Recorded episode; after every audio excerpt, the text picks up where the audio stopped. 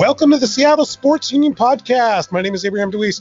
Thank you for coming back once again. What is going on this week? We got a special show. We have a celebrity on tonight. One Jim Moore. He's our special guest, smarter than $12 bill. He's ready. He's really uphill. And by the way, tonight he's going to be giving us a thrill. And back with us once again, of course, our Matthew Paige. He loves his cats. He's an Oregon Duck. Uh, but nobody gives a anyway. Uh, host tonight. He loves his coots. He loves his dog. I assume he loves Beethoven fugues and Lincoln Logs. Take it away, Soulman. hey, you're getting better at that, boss man. Welcome, guys. Welcome, Jim Moore. Uh, how are you doing tonight, Jim Moore? Uh, we truly appreciate you joining us. well, thanks. Uh, yeah, I'm looking forward to it. You guys sound like you have fun with this podcast. well, it's always interesting to see how he slams me every week for being a duck. It, it, comes up with a new and exciting way every week. That's good. Well, yeah, I, I, appreciate you guys having me. Well, thank you for joining us. Um, my first question for you tonight is, I mean, believe it or not, you are a true icon in, in the state of Washington, Jim Moore. We all consider you that, and we know there's thousands of people that agree with our opinion. I mean, can I ask where did where did you grow up? What city did you grow up in? Did you grow up in Washington? Well, I, yeah, I grew up in Redmond, just on the east side here. Yeah, I mean it's car right now, but um, yeah, I I don't know about Icon though. I pretty nice of you to say, and I, I have a feeling that, and someone else, I can't remember who it was earlier this week, you know, was saying, yeah, Jim, you're like a legend. I'm like, no, I'm not. I'm not a legend. I'm not an icon. I just think that I've been around long enough to, I, I guess, people crowd out those words. I mean, I appreciate it. It's really nice, you know, with you saying that.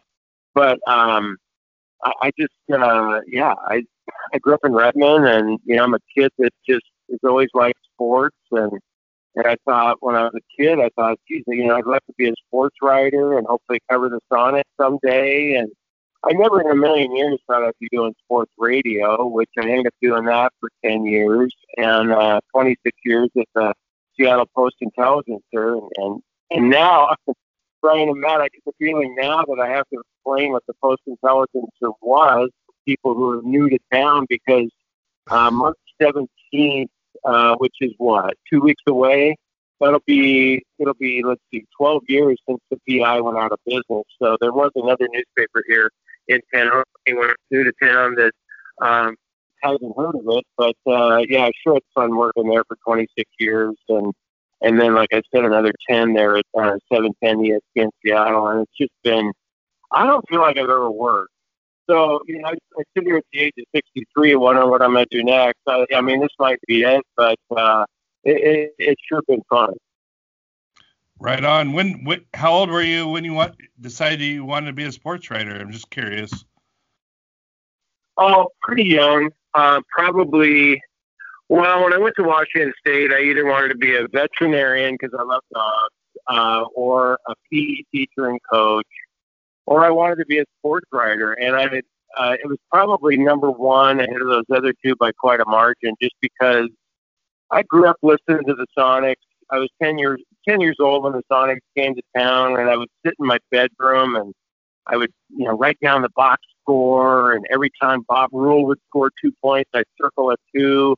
And if Walt Hazzard scored two, I, you know, and I just sat there and I just loved the Sonics. And I just thought, man, someday if I could ever, and I, I read the, the Post Intelligencer growing up and uh, read the sports section every day. And I thought, boy, if I could ever put the two together, if I could work at the PI someday and cover the Sonics, that would be a dream for me. And it, it worked out. I uh, ended up covering the Sonics from 90 to 96 with George Karl and Kemp and Payton and all those good teams they had and going to the NBA Finals. And so, um, yeah, I feel really lucky. I, I'm unemployed right now, but looking back, I just feel fortunate to uh, have covered some of the teams that I've covered and, and and done some of the things I've done over the over the past what, geez, 35 years now. Right on. Uh, I do want to talk to you about the PI, but uh, I do have a have to ask. I heard you're a golfing phenom. Is that true? And how long have you been playing golf uh, for? a golfing phenom.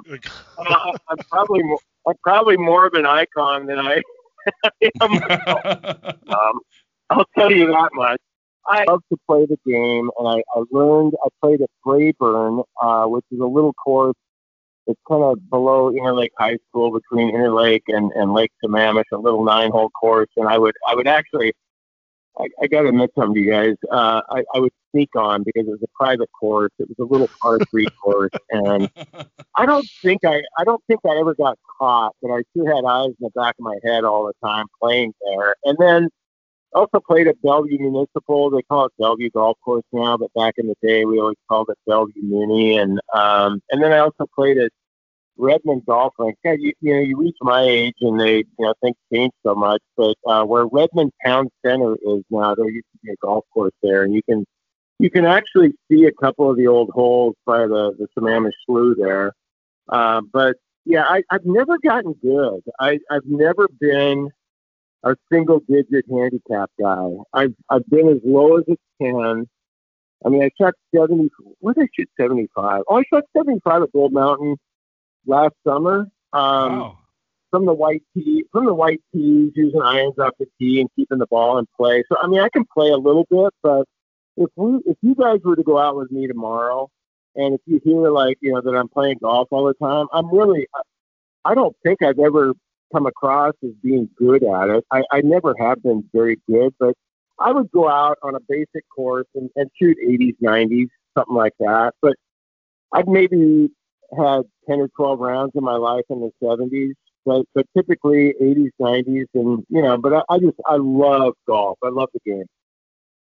Have you ever have or actually let me rephrase this: Has Chambers Bay ever allowed you on their golf course? Yeah, I've been to Chambers Bay, and um, here's a story for you. I uh, played last what was it July, and it was called the Chambers Bay Solstice and you actually had to train to play in this event. Now they wanted to hold it on the longest day of the year, and you were going to tee off uh, in the morning and then get done at night and play as many holes as you could. And we did at the end of July, and that's basically what we did. We teed off in the dark, like right around I think it was five thirty, quarter to six, or something like that. And I think I walked off the course at seven thirty or eight that night after playing 54 holes. I think if you guys have ever played Chambers Bay, it, it's a hike just to play 18. And um, but we played 54 that day, and it was probably 75, 80 degrees, and uh, it was a lot of fun. I think I shot, uh, I think each round I shot like 90. Wow. Uh, it wasn't terrible, but it wasn't wasn't bad either. But it was one of those endurance tests where you just wanted to see if you could make it through the whole day. And uh, it was 22 miles, uh, but it was so fun. I, I enjoyed it. And then covering the U.S. Open down there at Chambers Bay five years ago, that was a thrill too. That's awesome. Thank you for sharing that. Um, now I have to ask you. Obviously, we all know you went to Wazoo. I mean, I went to Wazoo. Pullman and the Palouse is God's country. What what drew you to the Palouse? Why not UW or anywhere else? well, I, I actually, and you know, everybody's like, "Oh, you couldn't go to UW because you couldn't get in there for the academics," and I was like, "Well, no, actually, back when I was in school, I, I got into UW. I, I, I was accepted. Um, now, granted, Brian and Matt, it was easier to get into UW back when I got out of high school in the 70s, but you still needed to have good grades, but my parents at the time told me, and it was a tough one for me because I was a huge Husky fan growing up. My mom had season tickets, and we we sat in section seven, and uh, I loved Sonny Sixkiller. He was my all-time favorite when I was a kid, and I just I, I thought he was great. I enjoyed going to the games, having lunch with my mom on on the Montlake Cut, and watching the boats and everything. But they told me I'd have to live at home if I was going to go to Washington. And I, I thought, well, I don't really, I mean, I love you, mom and dad, but I, I'd like to have the college experience and be on campus. And so I just kind of shifted my sights to WSU. I didn't know much about WSU, honestly, but I just thought, I, know I, I went there and everybody's like, well, they've got a good journalism school. And I was like, yeah, they really do. The Murrow School of Communication, they've got a great journalism school. But what drew me there was, and back then it was the Pac 8. It wasn't the Pac 10 or the Pac 12. We only had eight mm. schools in the conference. But I wanted to watch Pac 8 football and basketball. And if I wasn't going to go to Washington, that was what drew me to Pullman was I wanted to watch college basketball and college football at the Division One level, and uh, it just so happened that WSU had a good journalism school too. Oh, right on, right on. Um, do you happen to remember a Husky running back by the name of Joe Steele? Of course. Yes, um, I, I, do. I, he, had a, re- he had a knee injury, or else he would have really been something reason why I had to ask is he, he went to Blanchet, and Abraham and I are graduates of 1990 class of Blanchet, so I, I was kind of curious if he knew about him. So he was a good running well, back. Well, yeah, sure. he um, yeah, if you're old enough to remember Joe Steele, he was one of the best running backs in Washington history, and I I remember feeling really bad after he had a knee injury that I don't think he was able to. Well, I don't know. You guys maybe know more about it since he's a Blanchet grad. I don't know if he played in the NFL or not. I, I tend to think that if he did, it didn't last long but it was you know it was a shame because he was uh, he was one heck of a running back. I, I think you're correct. He didn't play. He, I don't think he barely made a training camp. So, but right on. I'm glad. Um, we have to ask this too. I mean, Pull, Pullman is. I mean, I, I, get haze all the time. Pullman's. They, they say we're not a college at Wazoo. We're all all we are is a party school. Blah blah blah. I mean, would you or could you share a, one story of going to Wazoo for our listeners and for us by chance? if you don't want to, we get it, but I have to ask. Are, are you asking him to share a party no, no, story or whatever whatever he wants? That's rate you know rated G or PG. I don't care. well, yeah, probably not G. Uh, so, how much time do you have on the podcast? I've got all about, about in Pullman. Um, yeah, I'm kind of ashamed to admit it. Um, I think I should be ashamed to admit it, but I was 17 my my freshman year, and my kids. I've got 16 year old twins, and they're turning 17 next month. And I sit there and I look at them, and I'm going, "Oh my God! If they do the same crap I did at 17, uh, I, I I don't because I, I skipped a grade when I was in first grade, and so and then I was young for my my class anyway, and so I, I went to I graduated from high school at 16, and then I got to Pullman when I was 17, and then I graduated when I was 20, and so I guess that's a long way of saying that my first two years in Pullman, the drinking age was 19 in Idaho at the time, and so I had to come up with a and I looked I looked 17. So I always, whenever we went to the bars in Moscow, I was always worried about getting carded. And back then, they weren't as, you know, they they they didn't check IDs as closely as they probably do now. But fortunately for me, I found a kid on campus that looked exactly like me. Now, I was six foot and probably 190, and this guy was only like five nine and, and 165. But we we looked identical. Um, from the from the shoulders up anyway. And so, yeah, that's I don't know. You guys tell me. Should I be ashamed, proud, embarrassed uh, that I got had a fake ID and I was going over to Idaho all the time at the age of 17 and you know playing losers chug foosball and uh, it was it was so much fun though. And you know I I yeah I probably shouldn't have been doing that, but I I ended up getting decent grades my first year. Uh, I was over at three points, so I think I balanced it out okay, but it was so much fun. I mean, Brian, you know, you went there and, and you, you had your four years, your your four years there, and uh, I just love the place. And and are we a party school? Yeah, I, I guess, but it sure was a lot of fun, and uh, I look back on that as the best four years of my life. No, well said. I uh, I I I got married and we my wife and I lived over there and I loved it more than her, but maybe it's because of the small town atmosphere. I had a job working on campus. I worked in Uniontown, just south of there, at, a, at bartending, and it, it, was the best years of my life. And as for having a fake ID, I don't. I'm not going to judge you on that. I had one. I mean, my parents are probably gonna be shocked by listening, but I had one when I was 16, so shocked. I, I get Scandal. it. Scandal. Scandal.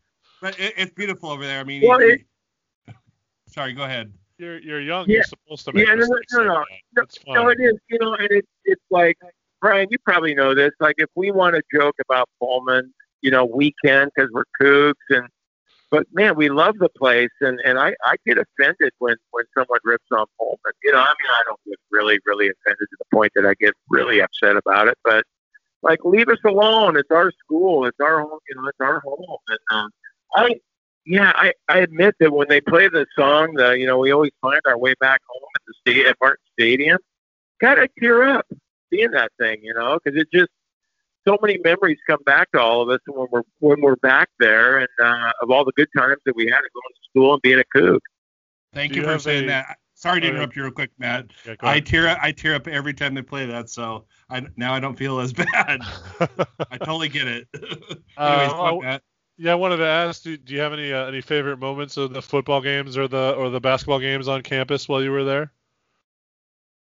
Well, yeah. Uh, well, there was one that was. I mean, it was after I graduated. The um, the '92 Apple Cup. That uh, I suppose I could tell you that. I mean, my favorite game of all time though was the '97 Apple Cup, but that wasn't there at Martin Stadium. It was at Husky Stadium, and I mean that one um, to finally beat the Huskies and, and to go to the Rose Bowl after having not gone to Pasadena for 63 years or whatever. That that one was really special. Um, and then I remember back in, uh, I think it was 81, so a long time ago before you guys were born all that stuff, no doubt.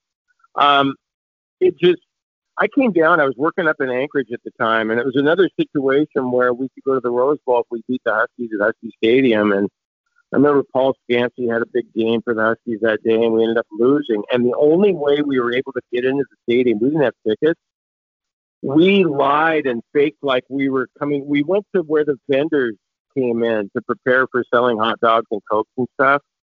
And while they were checking in, we posed as vendors to get into Husky Stadium, and we just signed in a fake name when we when we walked in, and then we acted like we were going over to get our our trays, and then we just kind of bolted and headed into the stadium.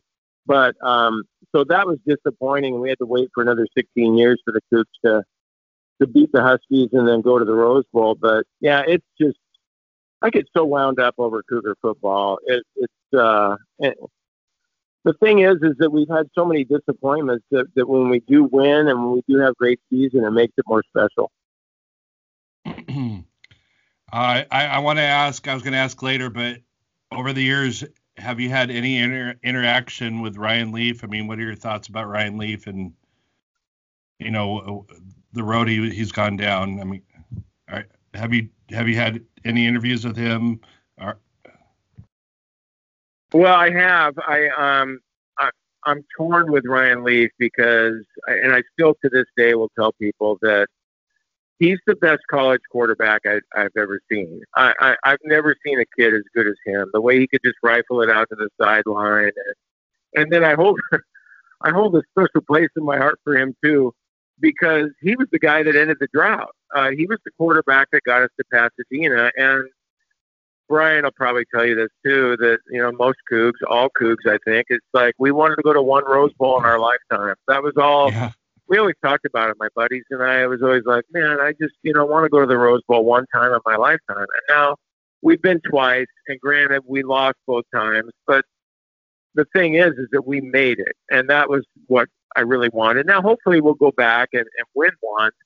But uh, Ryan Leaf was the quarterback that got us there, so that's number one. Um, later on, I remember having lunch with him one time uh, at a restaurant in Lake Union, and he seemed to be doing pretty well. I it was before, oh, and then I also went to a game when he was quarterback in the San Diego Chargers, and he played pretty well. It was against the Seahawks, uh, but as you know, he didn't have much of an NFL career. Um, I lost fifty bucks though on Ryan Leaf. Here's a here's a quick story for you. There was a there's a bar I used to go to in Burien, and um, I remember the bartender was kind of saying, "Hey, because I think Peyton Manning's going to be drafted ahead of Ryan Leaf," and I was like, you know, I got the old Coug thing in me going. I was like, no way, they're going to take Ryan Leaf. He's more talented than Peyton Manning. So I bet him 50 bucks that Leaf would be drafted ahead of Manning. And of course, I, I lost. And I think, I don't know, you guys correct me if I'm wrong. Did, did Manning have a little bit better career than Ryan? I think maybe yeah. the Colts made yeah. it, It's debatable. maybe made a good choice. Yeah, It's- I think it- they made it's a good debatable. choice him. Yeah. Thank you for that. Uh, so I don't know. You know, I, I I saw him for lunch later on. He was probably around 30 at the time, and he seemed to be doing fairly well. I don't know if the whole drug addiction thing had come out yet, but um, it sure seemed to me like when I saw him at times that he was able to fool people into thinking that he had licked his problem when he actually hadn't. And so he really had to hit bottom hard before he was able to come back. And I think he's done with all of that now. I see his tweets, and he seems like he's being he's doing well as a dad and um, trying to live life the right way. But uh, I'm not certain of that. But I, I mostly have fond memories of Ryan Leaf, and and I know that it's it's got to hurt him to be every year like biggest draft bust ever. It's always Ryan Leaf. He's right up there at the top. well said. I appreciate you sharing that. Um, I, I'm not looking for it, and I'm sorry to me, but I want to share my Ryan Leaf story. Uh, a few years ago, my youngest daughter got involved in drugs and ran away. And I, long story short, I reached out to Ryan Leaf on Twitter, and he responded to me, and he kind of helped me through it. And he, set me up with a conversation, and my wife up with a conversation with his mom, and she told she told us, you know, her story of it and how hard it was for her and her husband what they went through and ever since i mean my uh, my my daughter's still gone but we kind of know where she is but she, his mom's been a stable for us and ryan's always been there for us i mean I, it's only been through social media but I, I felt real bad last year when he lost his job with espn because he got in, you know his fiance or wife or whatever called the police and they got that argument and blah blah blah. Yeah. But but he, he get I want to give him some credit because he is a good guy. He's got a good side to him. So I'm, I I wish him the best because he I really appreciate what he did for me and my wife.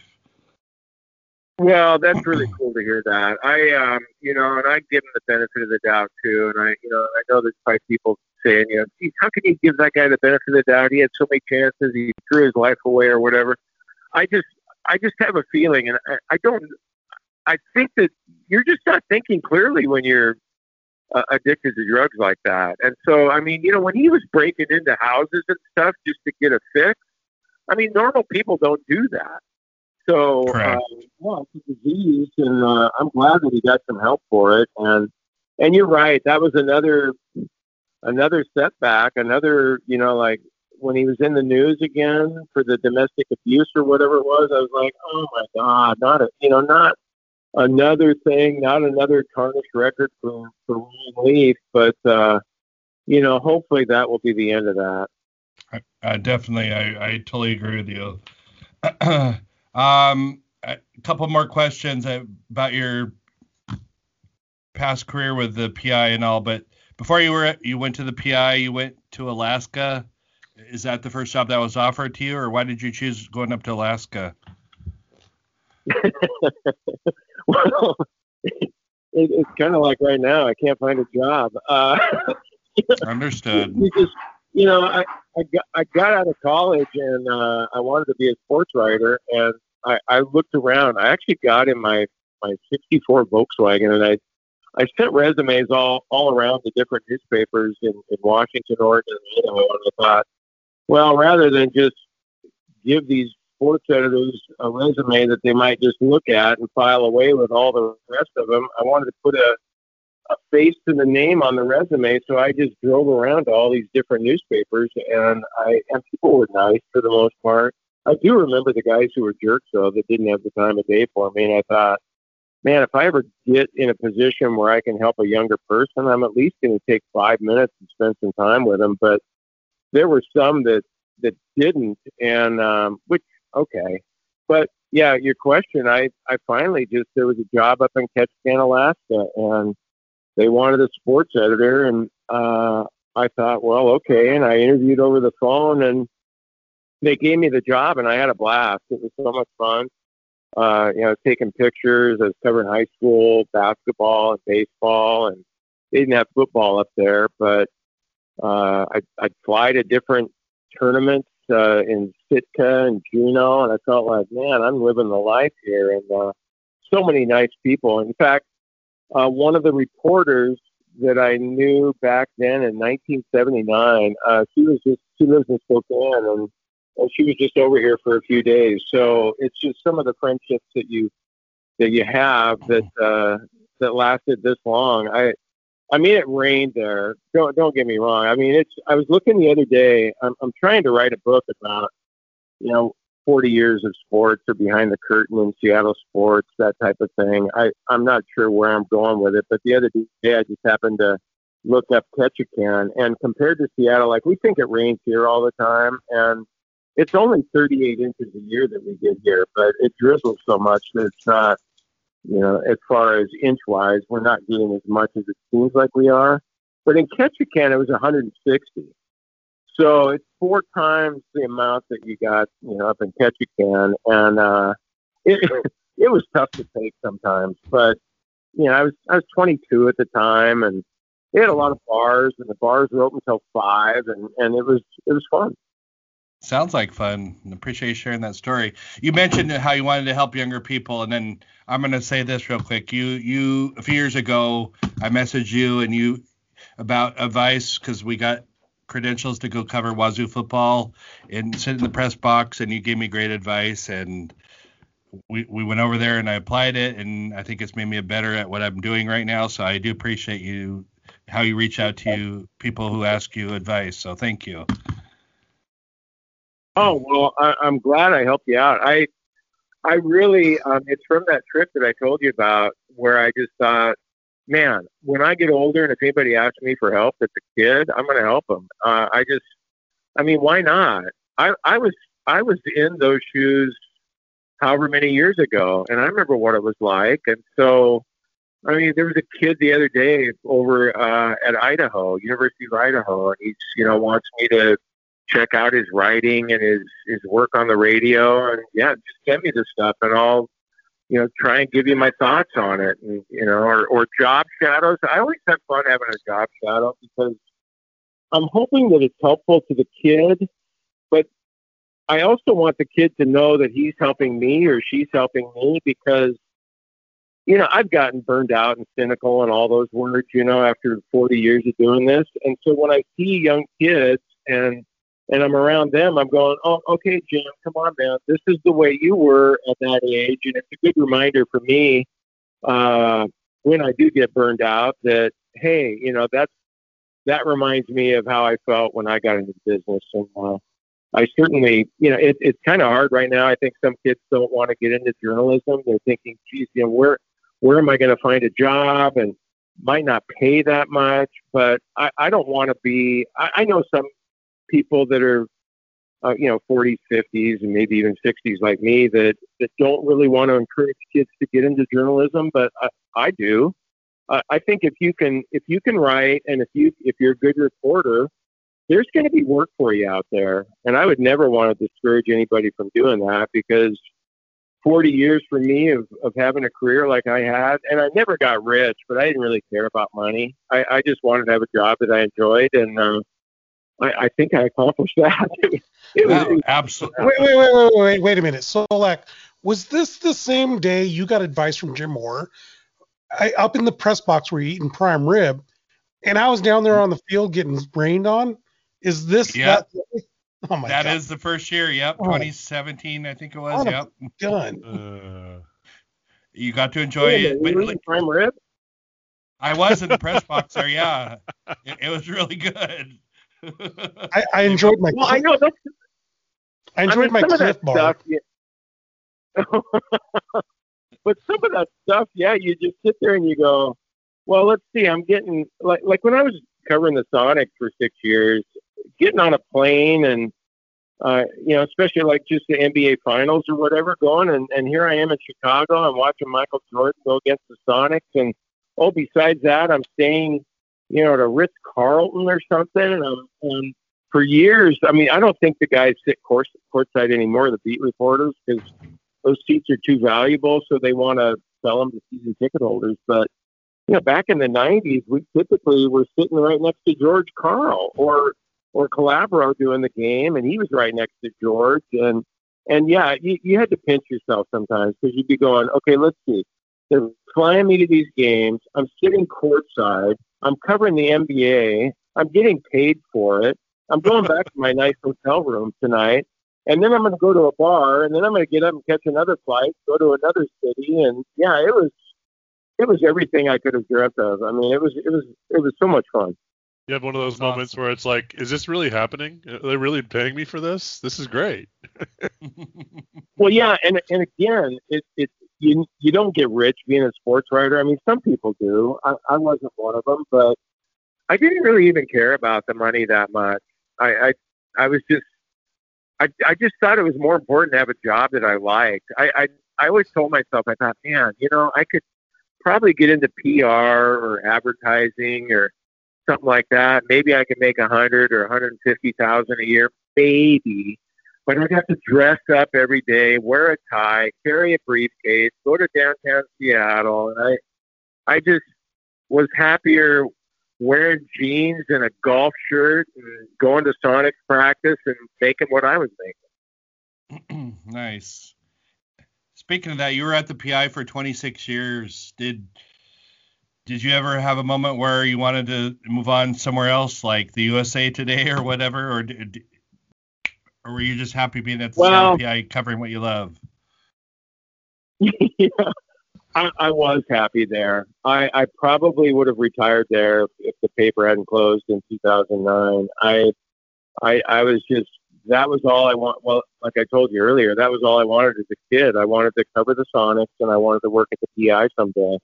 And and maybe I should have set my sights higher. I don't know. I, but I, yeah, I suppose I, I read Sports Illustrated for for many years. I started getting it when I was a kid, and I looked so forward to it arriving in the mail every week, and and that was the pinnacle back then anyway that you wanted to work for Sports Illustrated. The best writers and reporters were at Sports Illustrated. So there was always a part of me that thought, man, that'd be pretty cool if Sports Illustrated called and would I want to work there? Yeah, I probably would want to work there, but the PI was the top for me. I mean, that was that was enough for me. I never wanted to go to uh, and not that the New York Times was going to be calling me or the Washington Post, but I didn't aspire to any of that. I was a happy little clam being in my hometown, working at the Seattle Post Intelligencer, covering the Sonics, and then after that, uh, getting the opportunity to be a columnist. I hadn't really thought about being a columnist, but that was I enjoyed that too, and I think I did that for like seven or eight years. And uh, yeah, I just I wish the PI. Yeah, it's it's kind of funny because I, I never thought I'd get into radio, but um, I look back now, and if if the PI had still been in operation, I don't.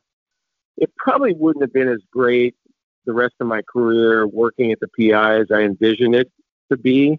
So I kind of think of it in that in those terms too. But uh, yeah, 26 years there, I enjoyed every minute of it.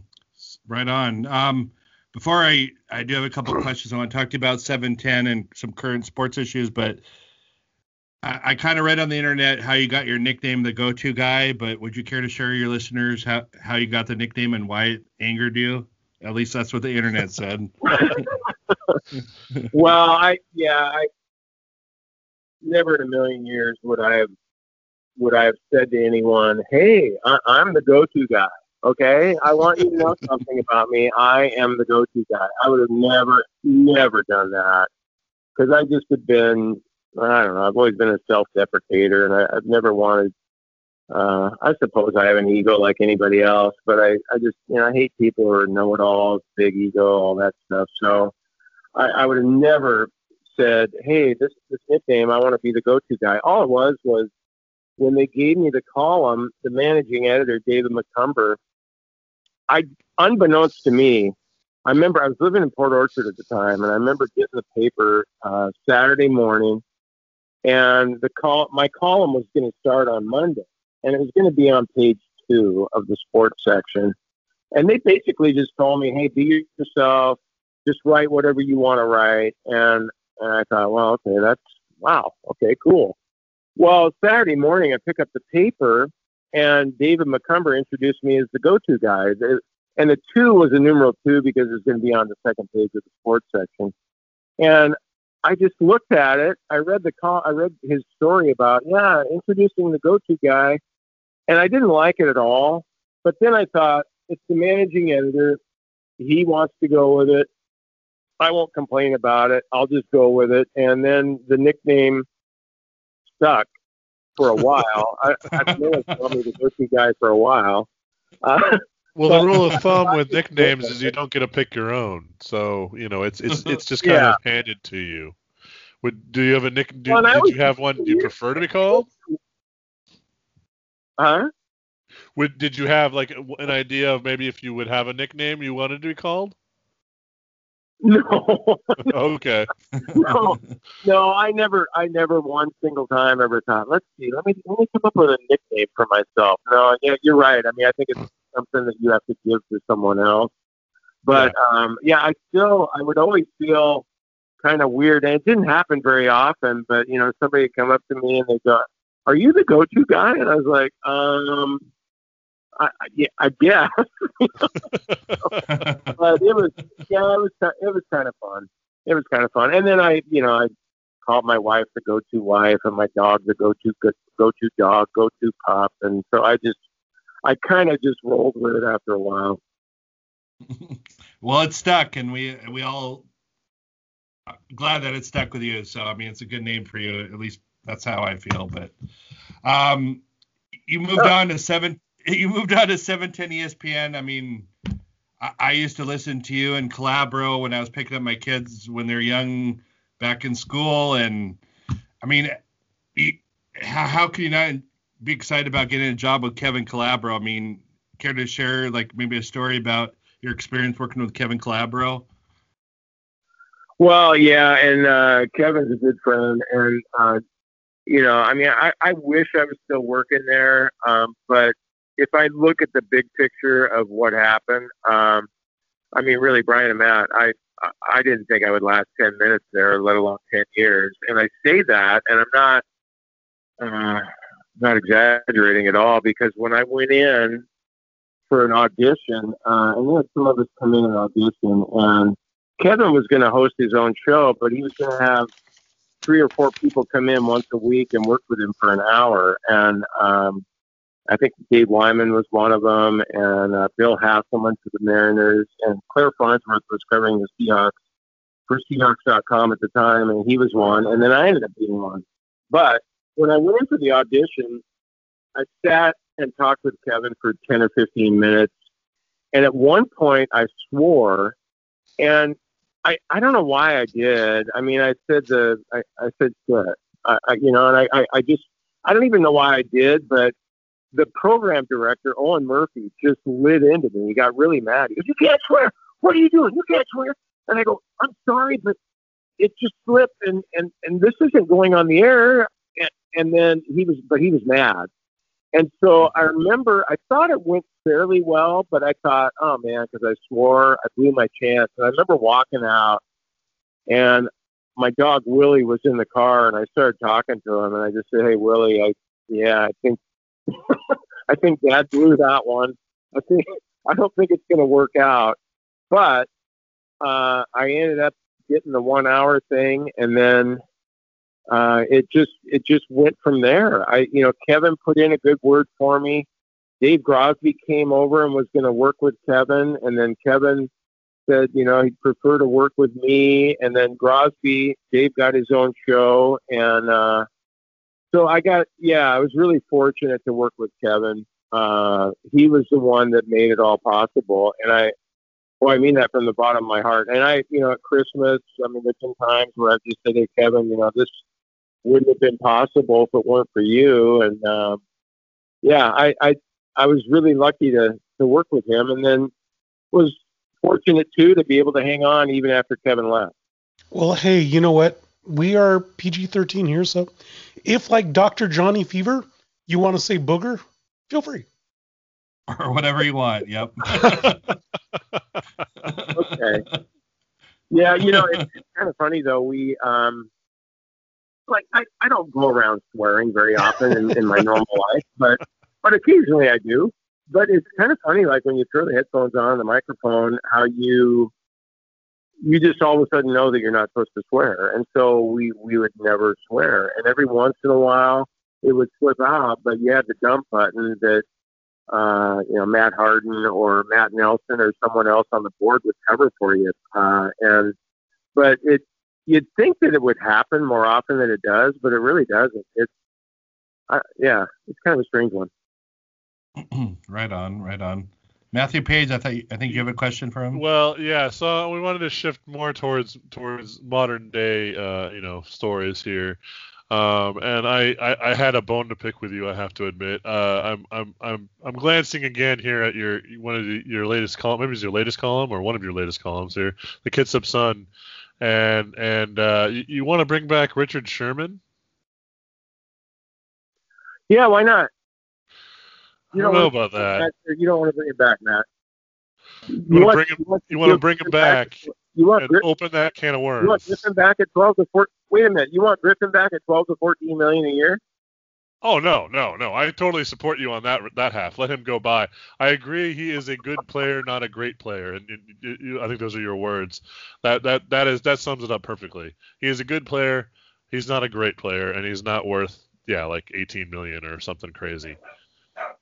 But uh, I, yeah, I, don't, I, I, don't know about bringing back the wild card that is Sherman into that into that clubhouse. well, he's got such a great relationship with Wilson. Don't you think that would work pretty well? I, I, I don't know. I just, it's like, do I want to introduce a stick of dynamite? I mean, no, you know, it, it's just, I, the day that I wrote that, I even said to David Nelson, he's the editor over there at the Kitsap Sun, and he's been so good to me. Uh, you know, the people that have reached out uh, when I've been, you know, unemployed since I got laid off in November, uh, David was one of them, and so I, I I'm so grateful to him and um, and Greg Witter over at Kook Fan for you know keeping me busy. But um, I said to him after I wrote the column, it was the day that all the all the Russell Wilson stuff was breaking about uh, how he was not he was doing all those interviews saying he you know would appreciate being protected better and all that stuff. And then it led to trade speculation and everything. And I just I said to David I go I go hey do you want me to you know we can save the Sherman thing and I can write about Wilson if you want. He goes no no let's just stick with with Sherman and you can write about Wilson later. But I just thought yeah why not? You know the only part of it I I thought Sherman should be more in the five to six million range and a more affordable range given the injuries that he's had in the past and in this past season and his age uh, and not the cornerback he used to be. But I thought, you know, bring him back. He could be a good mentor for Tre Flowers and Dunbar and, and, and some of those other kids, Ugo Amadi.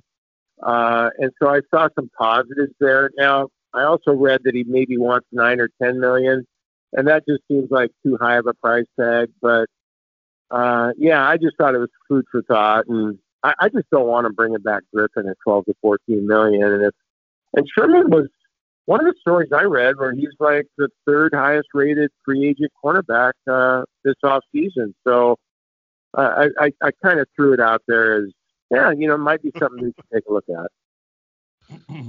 I think yeah, I think it's an intriguing idea. I just I worry about the dynamics in the clubhouse, and I'm also I have to say I'm not as uh, I'm not as eager to, to, to release Bobby Wagner as, as you may be. Um, I saw some things out of Jordyn Brooks that were definite improvement towards the end of the season, but I'm still not ready to hand the ball to him permanently yet. I mean, I'm not I'm not ready I'm not ready yeah. to say he's our Bobby Wagner and now going forward. You know.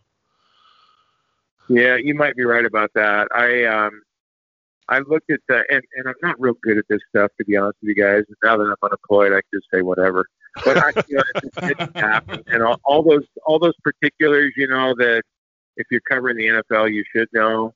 Uh, the dead cap money, I looked at that and I'm going, okay, let's see. Even if they were to cut Wagner or trade him, it looked like they're still going to be on the hook for 12 million of that 18 million. So you're yeah. not going to make that much of a savings with Bobby if you were to trade him or or uh, cut him this year. So, but if it, if that number had said zero or two million dead cap, then yeah, I think I think it's time to move on from him. I I don't I don't put down the tape. I, I'm not gonna.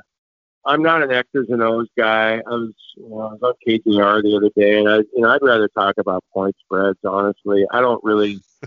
I, I never, even when I covered the Sonics, I never knew what plays they were running. I, I knew a couple of things when they shouted out. Like one of the assistant coaches would shout out, "White, white, white," and I knew that that meant that they wanted their post guy to front the uh, the other the opponent post guy, but I, I didn't know too much about all that stuff. But I don't think Wagner's the player that he used to be. He's certainly not at an $18 million a year level. And, you know, from what Wyman used to say, that a lot of the tackles that he was making, and, and granted, yeah, he's making a lot of tackles still, but how many of them are downfield? And, um, you know, Dave always used to talk, and Dave was a former linebacker. Uh, he talked about Bobby not taking on blocks, and, and he just was kind of mystified by that. So when I hear stuff like that from Dave, it's not me thinking, you know, Bobby's lost a step or whatever. But I mean, that's a guy that, that knows football and really knows linebacker play. And if you're paying a guy 18 million, and I, if you got John Schneider down at Dino's and you gave him a few cocktails, and I, I think he maybe would have admit that, hey, you know what? It looked it looked kind of stupid when we took Jordyn Brooks and we've already got KJ and Bobby out there, but we were looking to the future, and the future's coming up here pretty quick with these guys turning 30. Now, KJ played great this year, but uh, Jordyn Brooks played a lot of middle linebacker at Texas Tech, more so than outside. So I think they were looking at okay, Jordyn Brooks is going to be the the heir apparent there, and I, I think we're getting closer to that. But Matt, you, you're probably right. I mean, they're gonna they're gonna keep him for another year, but I just I don't know if we're ever going to see him at a, at a level where you go, yeah, he's worth 18 million. What about yeah, no, KJ I, Wright? Sorry, well, go oh, ahead, Matt. I was just gonna say, yeah, I agree. I agree. His his best days are behind him. I'm not I'm not saying that. I'm just like, yeah, like you the, the you made a great point there with the dead cap. It's like, it, it, you know, no matter what, okay, we might save like six million by doing that, but at that point, how are you going to replace him with only six million? You know, you're not really going to replace him. You might right. keep we do need to clear up a lot of cap, though. Well, I mean, there are going to be some tough decisions. Well, okay, when you watched him this year, what would you pay him? I mean, what what level do you think he was at? So we agree that he wasn't at 18 million, but he was probably played at what an eight to 10 million dollar level, something like that. And yeah, I that think, sounds reasonable. I, I don't know what Bob. I I don't think. You think Bobby is going to be willing to restructure? Not down to that level, but he might be willing to restructure to a little bit. Um, you yeah. know, well, then again, I think I think Russell should restructure, but we'll see if that happens. Yeah, I probably more likely that Bobby will and not Russell. Yeah. Uh, Brian, you had, you were gonna say something? Yeah, you brought up KJ Wright. I mean, I heard he wants big bucks. Do we bring him back for big bucks, or do you think we're gonna sign him to a decent, you know, fair contract, or what's going on there in your opinion? Well, well, I, I don't blame KJ because if you're talking about, I mean, he had a great season. Didn't look like he'd lost a step. Uh, he made a lot of tackles for loss. Um, I think he had a couple of interceptions. It was one of his best years. But it, I go back to Shaun Alexander, and I remember the big contract they gave him off of his MVP season, and eh, boy, you gotta you gotta pay for what you think the guy's going to do in the future, and not what he's done in the past. And I understand that it, that's a that's a tricky one to figure out. Uh, but uh, and I, if I'm KJ, I'm thinking, man, you got to pay me ten to twelve million off of the season I just had, and he can make a good case for that, a better case for a, big contract than Bobby at this point. But I still think you got to look at that age and and think to yourself, yeah, but is he going to do that again next year? Now, I didn't think he'd have the kind of season he had this year. So maybe he's to one or two more left in him, but he's going to play at a really high rate and be worth a, a huge contract like he wants. But I get the feeling that if he's if he ends up getting ten to twelve million, that it won't be in Seattle; it'll be somewhere else. Uh, I sadly agree with you. I think he's out the door, unfortunately, with how little cap we have room we have left. Um, what what are your thoughts about Russell Wilson? What's going on in the news?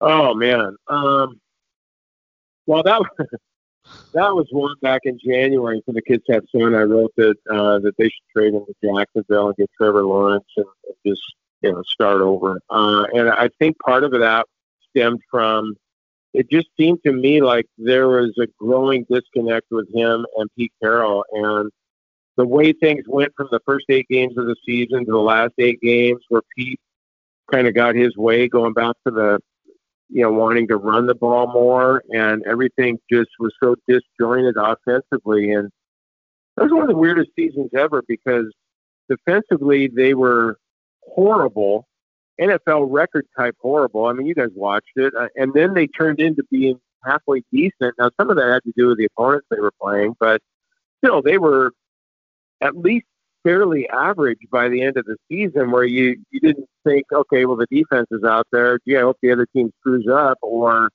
because the defense isn't going to stop them. But the defense was okay toward the end. But boy, the, the offense was the other way around. They went from being so explosive in the first eight games to not knowing. They didn't even look like they knew how to play offense at times. Uh, the last eight games. So I just think there's I don't know if it's a disconnect that can be repaired.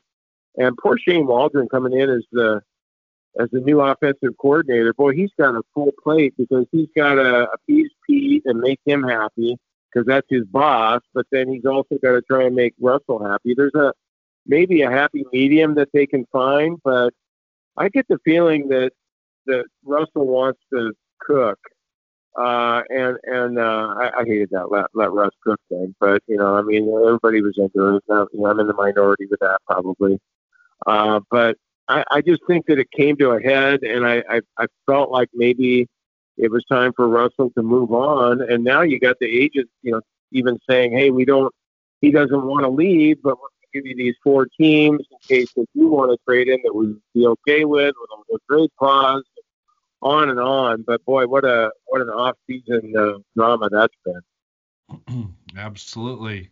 Um, I do want to ask one quick Mariner question, but before I do that, uh, we had your buddy Tom Wassell on a few weeks ago. He was really great with us, just like you have been. And I, I played a quick game with him, which I want to do with you. It's where I'm going to name a few of your former coworkers, and I'd like you to describe them in one or two words, if you're okay with that. Um, one or two words, okay. I know I'm putting you on the spot. Uh, the Gros. What's your opinion of the Gros in one or two words? Lovable. Uh, how about Tom Wassell? Interesting. well said. Well said. Kevin Calabro. you know, honestly, I didn't know. I, I didn't work with Tom much. I didn't know him that well. I I think it's. I love what Tom's doing. You know, he's on Twitch and he's got the Tom Wassell show, and, and he's he's trying to make a go of it on his own. And uh, I, I really admire and respect that. And you know, I've had people say, you know, hey Jim, why don't you do a podcast? You know, you should do a podcast. I'd listen. And I, I really appreciate it when people say that. But God, I don't know if you guys ever, if if you guys ever heard me when I had to lead a show, I sucked. I was terrible at it. And, and so if, if I had my own podcast, I suppose I could take it, and, you know, get my way through it. But I was always nervous when I led the show. Now I didn't feel that way with the golf show. Uh, the golf show, I felt fine talking about golf, but I, I don't know, you know, like the Jim Moore show. Hey, everybody, and like, yeah, I just, I just, like I said, I think I suck at it. I, I why understand. not? I, well, why not just make a make a golf podcast if you were that comfortable. Make a, get a get a get a podcast together with some friends who are into golf and interview some golfers and talk golf. You know, I'm sure I, everyone would I, love to hear I that might too. do that. I might do that. You know, it's crazy, and I, I will be honest with you guys. Um, as much as I appreciate, and people have been so nice, you know, you know, saying that uh, you know, the, the mishearing or whatever. And, and I, I, I'm so grateful to people and how, how nice they've been uh, after I got laid off. But I probably miss doing the golf show and the podcast I did about dogs called Bark. I probably miss those two things more than, you know, trying to figure out what to say about Russell Wilson every day. Understood. Understood. A uh, couple more names for you. Kevin Calabro. The best. Uh, how about the Professor John Clayton? Let's see. Uh, what would I come up with? The Professor. Um, how about this? I think this sums it up. Brilliant. Absolutely. And my last but not least, my favorite, Jessamyn McIntyre, who I'm totally, she's great. But what, what are your thoughts on her? Uh, you guys should have her on a podcast too, on your podcast. Um, uh, yeah, I just absolutely love Jess. I mean, she's. I'll give you two words here in a second, but she has lit a fire under me, and you know, I've just been kind of hanging out and you know throwing lines in the water, trying to find work and stuff. And uh, she just was, she just lectured me. I mean, via text anyway. You know, telling me to write and just you know write a book. And I I go, well, Jess, I don't know what I want to write. She goes, I don't care. Just effing write. Just sit down and write. And so, and she goes, I'm going to be your editor, and I want you to report back to me with 10 pages of your book by, let's see, what's today? Thursday? I'm going to, my, my editor, Jessamyn McIntyre, is requiring, requiring me to get 10 pages of, of this book to her by tomorrow morning. And, uh, I've actually written three chapters. Now, I mean, it's just me they're just writing off the top of my head. I don't know if it's good or bad or something in between, but my God, my editor asked me to, to get some copy in by tomorrow, and I'm going to get it to her, and we'll, we'll see where it goes. And I appreciate it because, like, like most other writers, I don't know if you guys have ever thought about writing a book. I'm, I've always thought about wanting to write one, and again, I don't care if it's New York Times bestseller list or whether it makes money. It's just about accomplishing the goal at this point. I would hate to die tomorrow and go, God, I never wrote a book. Damn it. Why did I do that? Yeah, but I got so, a question um, about this, Jim, though. Is is sit down and write basically the new shut up and dribble? Um, I'm just kidding. Never mind. It seems like it. no, no, it, it does. It, it seems that way. I, you know, and you know, part of the reason I haven't done it too is when I worked at the PI, people who wrote books and publishing companies would always send books to to the paper because they wanted the paper to do reviews and uh, and hopefully increase their sales. And up in the lunchroom, they would put out all these books, and we could buy them uh, for ten percent of the cover price. So if it was like twenty-five dollars, we just had to pay what's that, twenty-five cents or two, maybe was, I don't know, two fifty or whatever. Uh, my math is terrible, um, but it was really cheap. But I remember all of us, and we were all into writing and books, and we were reporters. But we'd go through all these books, and you just go through them like, eh, eh, eh. And I was thinking, wait a minute, why am I saying eh, eh, eh? Who wrote this book put their their life into it. And I'm looking at it like, eh, you know, I don't know. I, I, I, goes. Like my wife will say, well, if you write something, people will want to read it. And I'm going, well, maybe. Well, I hope so. But anyway, you want two words for Jessamyn? Uh, the greatest. How's that? Uh, perfect. Thank you for sharing that. That hopefully we can get her on in the future. But thank you for sharing that. She is awesome. Um, we, in our pre-show meeting, uh, my long story short, I had about three hours of questions, and I know we're getting to the end of the time here, but I do want to talk Mariners with you real quick before we wrap it up. What are your thoughts, Jim, about what's going on with the Mariners recently with what ex-employee Kevin Mather said about, you know, well, you know what I'm talking about, but what are your thoughts about that? I mean, do they need to rebrand this franchise? What's going on? Well, I uh, yeah, that was uh, it. It, it kind of reminded me of like stuff we say on, sports radio all the time about Kyle Seager. Yeah, he's overpaid, or or Kelenic. You know, yeah, the service time thing. They got to make sure that you know they they don't want him to be a free agent sooner than, than you know lose him you know a year too early and and all these different things that he was saying um, is fitting for sports radio, but not when you're one of the guys who's running the team. And I kind of got a kick out of it when yeah, I like Kevin. Um, he certainly misspoke, and he probably was naive, thinking that I'm just talking to this Rotary Club and not aware of the, the Zoom recording that, that went out, um, and probably never thought that. He probably thought that I just want to give these guys a little inside information. You know, they're having me speak to their club, and I just want to kind of take them behind the scenes a little bit and give them a little meat on the bone here instead of the the usual spiel that they get from us when we're in a public setting, um, and it backfired on him. Um, so uh, hopefully the Mariners will get through that, and it seems like Kelenic has a pretty good attitude about what was said about him and hitting a home run with it yesterday, and, and uh, maybe I, I've heard Shannon Drayer talking about it. I, I agree with her. It's one of the few times I agree with her. Uh, I love Shannon. You didn't bring up Shannon, but uh, oh. we always had kind of a contentious relationship on the air, and uh, uh, it it was always a, a good back and forth. But um, you know, I agree with with Shannon that we got to wait to see how Kelenic does toward the end of spring training, and not so much how he's doing early on against some pitchers that won't be big league pitchers. So, so we'll see. I I like the direction that they're going in, and uh, I've always really really like Scott Servais. Um, I personally had a falling out with Jerry Dipoto, but I think he's doing a good job and uh, has really rebuilt this team, and they look like they're in position to uh, be much, you know, much improved this year. Maybe contend, certainly contend next year, and they're they're doing this at a good time too. While some of the other teams in the division are, are going the opposite direction. You can, if I'm allowed to ask, you said Jerry Dipoto, you had a falling out. Are you willing to talk about that, or if not, no. Well, worries. yeah, I, I mean, yeah.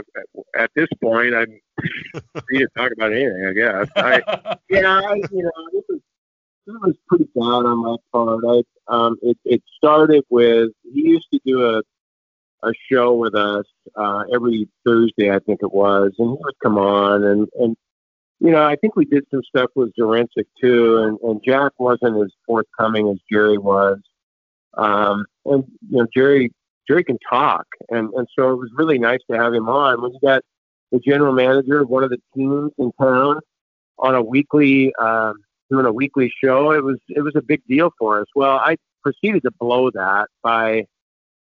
Remember last year, early in the season, was it last year or was it two years ago?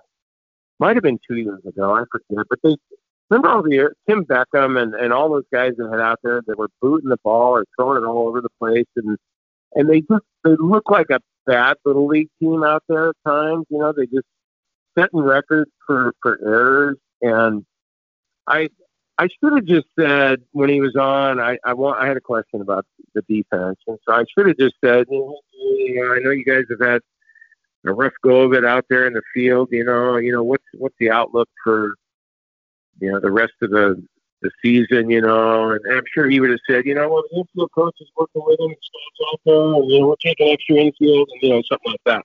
But I had to go and say, my kids were like 14 or 15 at the time, and I just after I got through my spiel about how bad their defense was, I said, you know, like Jerry, I got to be honest with you, my, my kids are 15 years old, and their team is better defensively than your team.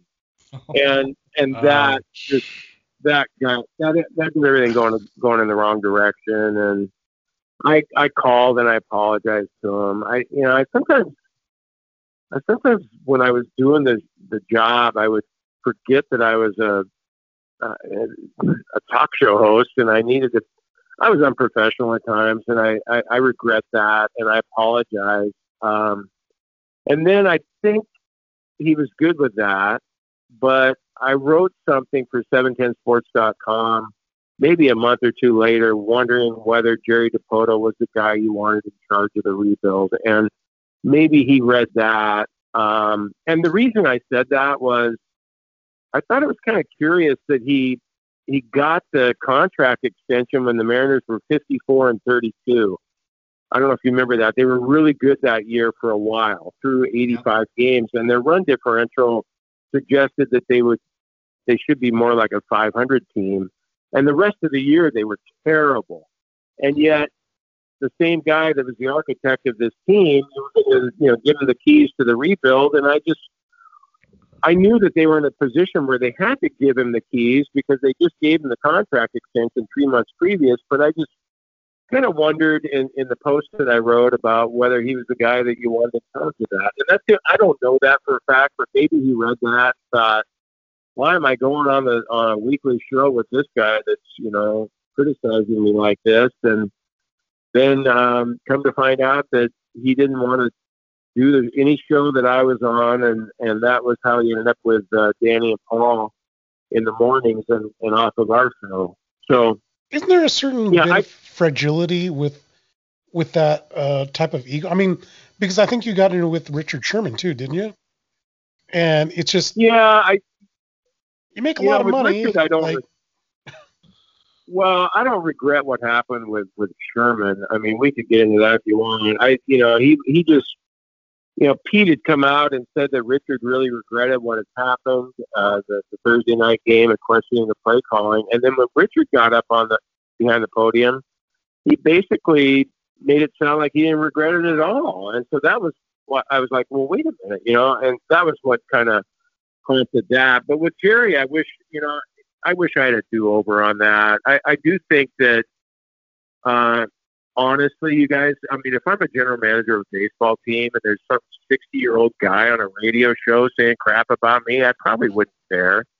Uh, I, I, I mean, I always sit there and I think, well, Jerry, if, if you if you worked in New York or Chicago, I mean, what or or oh. Philadelphia, I mean, what do you think they'd be saying about your ball club? You know, um, I, and so yeah, I mean, did I? But I I get if it, I had Jim. To, if I had a do over. I get it, Jim, huh? but like I, I don't feel like you do it from a place of malice. I, I you do it from a place of honesty. I mean, there's a lot of shock jocks out there who just want to get the clicks and want to get the you know ratings, but I mean that's not what I've ever gathered about you. It's just a honest opinion that you throw out, and it seems like there's a little ego from the other end. Yep. Yeah. Well, that's, my, opinion. Um, that's my opinion. Well, that's that's. I mean, that's nice of you to say, but I mean, you know, there'd be probably people at the station. You know, maybe Mike Salk, maybe. um I mean, maybe even Dave, maybe even Bob. I mean, Danny. I mean, there's people that would tell you that I probably needed to use my filter more than I did, but I had a problem with. I, I mean, I just hate softball questions. I, I, I really, I, I think about okay, I got to appreciate that Jerry's taking his time to come on this show, but I don't want to feed him a bunch of softball questions because if I'm driving out on 405 and I'm stuck in traffic, you've got all kinds of. Uh, I mean, you've got options. You don't have to be listening to our show, and it's not like I want to go out of my way and attack a guy or blindside a guy, but I don't want to just you know, hey Jerry, you know, boy, that was some kind of game last night that you know so and so had, and then have him go on and on for you know 30 seconds. I, so there's, but there's a fine line there, and I, I think I, I, I broke that one. But to your point, there is a part of me that's thinking, man, you gotta have a little thicker skin than that, Jerry boy. Come on, you know, like, or maybe he just didn't. You know, that's okay if he doesn't like me. That that's that's all right. I mean, you know, but I, I, there was a part of me that was thinking, man, I okay enough to you know not want to be on the show anymore. But um, yeah, I all in all though, I do I do regret how that turned out. Um, I, I know we're, we're we're getting near the end here, but I, I, I have to ask you a question about you know current baseball and your thoughts. I've been accused of being the old man, even though I'm the youngest uh, person on this podcast. I've been accused of, of being the old man because um, I, am curious your thoughts about a, a, universal DH being potentially brought into the league uh, in baseball and, and how it'll impact things, and if it, what what what you think about it. Oh, I, I love it. Uh, I I I want to see the DH, and and I know that um, people will tell you that like the National League game that that you take out some of the strategy if if you if you do that, and I would agree with them on that. Yes, there is some strategy involved there, but I mean, come on, the pitcher when he's in the batter's box he didn't make it to the major leagues as a batter. And if if he was, let's just say that if if he was just in the major leagues as a batter, it would never happen. Um, that would be like a put it. I don't know. But it'd be like having a professional golfer out there every week hit, you know, scoring a hundred. I don't want to see a pitcher in the batter's box. I just don't. And I know there's been some good hitting pitchers, but it just it bores the hell out of me, and I just think it's stupid. Thank you, um, Jim. Thank you, Jim. Uh, thank you. I, I guess I, I guess love, I'm still I guess I am still the oldest we guy. This podcast with Matt being wrong. I guess I guess I'm still the that old guy. Everything. I'm, I'm the hardcore old school guy. I mean, we. No, no Matt's, Matt's yeah. opinion's fine. I get it. You he know, can have a, and, um, he can have a wrong opinion. I agree. Matt, no, but Matt could point, you know, Matt could say to me, you know, he probably will once I get done blathering here. But you know, hey Jim, you know, there was a game where the such and such happened, and they did this double switch, and you know, and all this stuff, and there was so much. It was such a chess match, and and you know, whatever, you know. Well, you did have Felix or whatever. You did have Felix's huh? grand salami against the Mets, right? Yeah. Yeah, there, there's so once every decade. There, there are fun games. I mean, there was a, there was a game like I think about four years ago where Clayton Kershaw against the Giants, he hit a solo home run and then pitched a nine inning shutout. So he he basically won the game himself. That was pretty fun. But yeah, I, I get your point that they well, they regularly yeah. aren't a batter, you know. But okay, I'll give you that. But how many games could we talk about where the pitcher gets up there and it's strike one, strike two, strike three, and he looks silly if he even tries to swing at it. Yeah. Um, yeah and, usually... and, and, well, and the other part of it is I think we're trying to uh, change some rules of the game to make it more interesting to younger people. Like I, I'm going to like baseball no matter what because I'm an oldster and I, I grew up with it. I, I, I played at Redmond and it's always been my favorite sport. Really, I, I, I love I love listening to the Mariners on the radio. There's times when I'll sit out on my deck and listen to the radio, even though I know I could just walk inside and watch them. But I just, you know, probably just used to being a kid. And uh, I mean, I go back to the Seattle Pilots in '69, and and then when the Mariners, you know, first came here in '77, when I was, oh, I guess I was 19 then. But um, I, yeah, I think we want more excitement. I think we need a, a faster moving game, and I don't even mind. You guys probably are, are split on this. I mean, if you need to put a guy at second base, I don't like it in extra innings, but if you need to do that to speed things up and, and try and get more kids interested in the game, then okay, uh, all right, I'll live with it. I, I might not like it, but uh, whatever you have to do, I, I'm concerned about the future of baseball a little bit because uh, I don't sense that I mean, my kids are into it because they play. They, play at Issaquah High School and, and they play on a summer league team, and it's been a part of their lives ever since they were little kids in little league. But I don't sense that kids are into it like they are the, the NBA and the NFL. I love it. I, I need to end the show on Matt being wrong. and I really appreciate everything that you've done for us here, Jim Moore. And uh, we always end the show with a shout out. It's just kind of a general positivity uh, you know, uh, uh, introspection. And I want to give a shout out to Jim Moore for proving Matt wrong. Matt, do you have any shout outs this week? uh, uh, no. Um, I guess I'll be I'll remain the old guy and the crotchety old guy who likes baseball the old way and and and watches NL more than any than anything. Well, you but could give a shout out to the commissioner for keeping Universal DH out of baseball. I, I, I, will give a shout out to the commissioner of baseball for delaying it for one more year because I know it's inevitable. so, Lack, do you have any shout outs this week? Yes. Uh, first, thank you, Jim Moore, for Absolutely. joining us. This was amazing tonight. I mean, I've always wanted to meet you in person, so this is the next best thing, and I really, really do hope you write a book because you got there, we had we could have talked to you for several hours tonight, and I know three people got, on this call would buy it. I can tell you right there. Oh, absolutely. And so thank you for that. And uh, quick shout out to the Everett Aquasox and the Bellingham Bells. We cover them during the summertime. And Jim Moore, if you ever get a chance to go watch one of those games, you'll have a great time. But uh, just go to everettaquasox.com and bellinghambells.com and buy your tickets.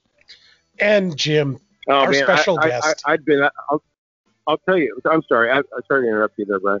It's Brian, right? I, I um I've been up to some Aqua Sox games and I've had a blast. I um I went to a, dog, a park in the park night up there one time. Uh, they let me bring my dog into the press box that night, and then uh, we also went up when when Cano played for me. Remember that? And he, he hit like oh yeah. Yeah, we were uh, there. oh yeah, yeah, he, we were there. Yeah, when he rehabbed. Um, yeah, I took the kids up for that one. So yeah, it's uh, I love minor league baseball. I, mean, I just love all all baseball. Where can people find you, Jim? Twitter. Well, right like, now, do you have any Twitters or? All right, we'll send him on over. We'll send him over. Slumber party at Jim's. Uh, no, I meant Twitter, Twitters, yeah. and all that kind of stuff. Plug your handles. Plug your. Yeah. Oh, I, I'm I'm at Coug Cougs Go, and uh, the reason it's not Cougs Go is because when I got onto Twitter, I didn't know what the hell I was doing, and I wanted to do Go Cougs, but that had already been taken, so I just turned the two words around, and so that's that's what I have there. Uh, yeah, I'm, I'm on Facebook. Uh, I'm on Instagram. Go to Coop. Uh, what else am I on? Um, I'm trying to do social media stuff. Uh, you know, trying, you know, occasionally. But yeah, that if people want to follow me, great. If they don't, that's okay too. All right, great. And any shout outs? What you a shout out? You want me to have a shout out? Yeah, if you yeah. like, yeah. friends, family. Uh, my shout out to, to okay. Here's my shout out. Smith over there at WSU, uh, the second year basketball coach. I just I love how the Cougs are playing this year, and I love the talent that he's assembled there. And I know we're like eighth or ninth in the Pac-12 going into the tournament next week, but I mean, this guy has the Cougar basketball team heading in the right direction, and I'm, I'm excited about the future of Cougar basketball. And it's been a while since Tony Bennett was there, but I think we're going to end up in a NCAA tournament, experience some March Madness with him in town. So my shout out goes to Smith and the Cougs over there. There you go. All right. Well, thank you everybody for listening this week. That was Jim Moore, special guest Jim Moore. My name is Abraham DeWeese, and today we had our host Brian the Soul Man Solack and a guy we put up with Matthew the Oregon Duck Paige. And you do so we'll admirably. Check out all our great articles on SeattleSportsU.com as well. Check out us on Twitter at SeattleSportsU, and we'll see you guys next week. Go Cougs. Hey, go Cougs.